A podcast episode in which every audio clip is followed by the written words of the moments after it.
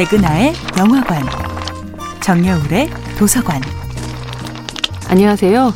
여러분들과 쉽고 재미있는 영화 이야기를 나누고 있는 배우 연구소 소장 백은하입니다. 이번 주에 만나보고 있는 영화는 2020년도 영화 주디입니다.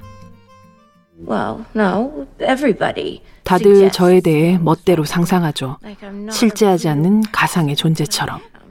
하지만 나는 무대에서만 주디 갈란드일 뿐 나머지 시간은 한 가족의 일원이에요. 남들과 똑같이 살고 싶은데 저한테는 그게 어렵네요.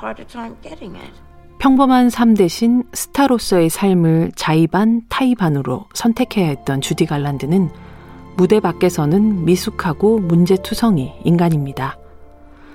영화 속 도로시는 아름다운 오지에서 영원히 어린 소녀로 살아갈 수 있지만 영화 밖 주디 갈란드는 모든 괴로움이 폭풍처럼 닥쳐오는 인생과 정면 승부하며 늙어가야 합니다.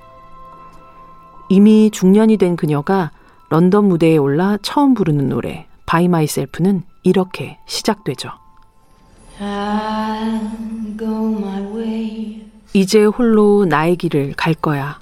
로맨스는 이제 끝났네. 그녀 옆에는 더 이상 남편도 아이도 친구도 없습니다. 멋진 공연이었다는 칭찬을 듣고도 그런데 다음에 못하면 어떻게 하지? 라며 씁쓸하게 웃는 주디의 모습엔 영원히 떨쳐버릴 수 없는 예술가의 불안이 가득합니다.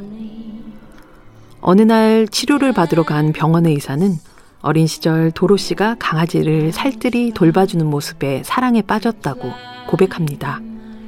그리고 극장 앞에서 우연히 만난 열혈 팬의 집을 방문하며 자신의 연기와 노래가 소외받는 이들의 삶을 얼마나 깊게 위로해 주었는지 깨닫게 됩니다.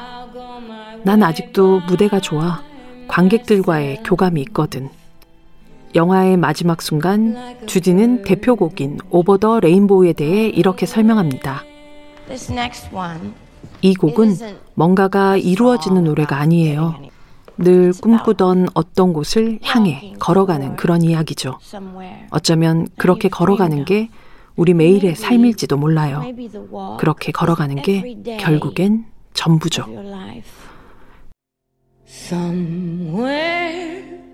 영화 주디는 카메라 앞에서 고통받았던 소녀이자 무대를 두려워했던 예술가. 그럼에도 불구하고 그 위에서 가장 반짝였던 한 인간의 마지막 발걸음에 대한 기록입니다. 백은하의 영화관이었습니다.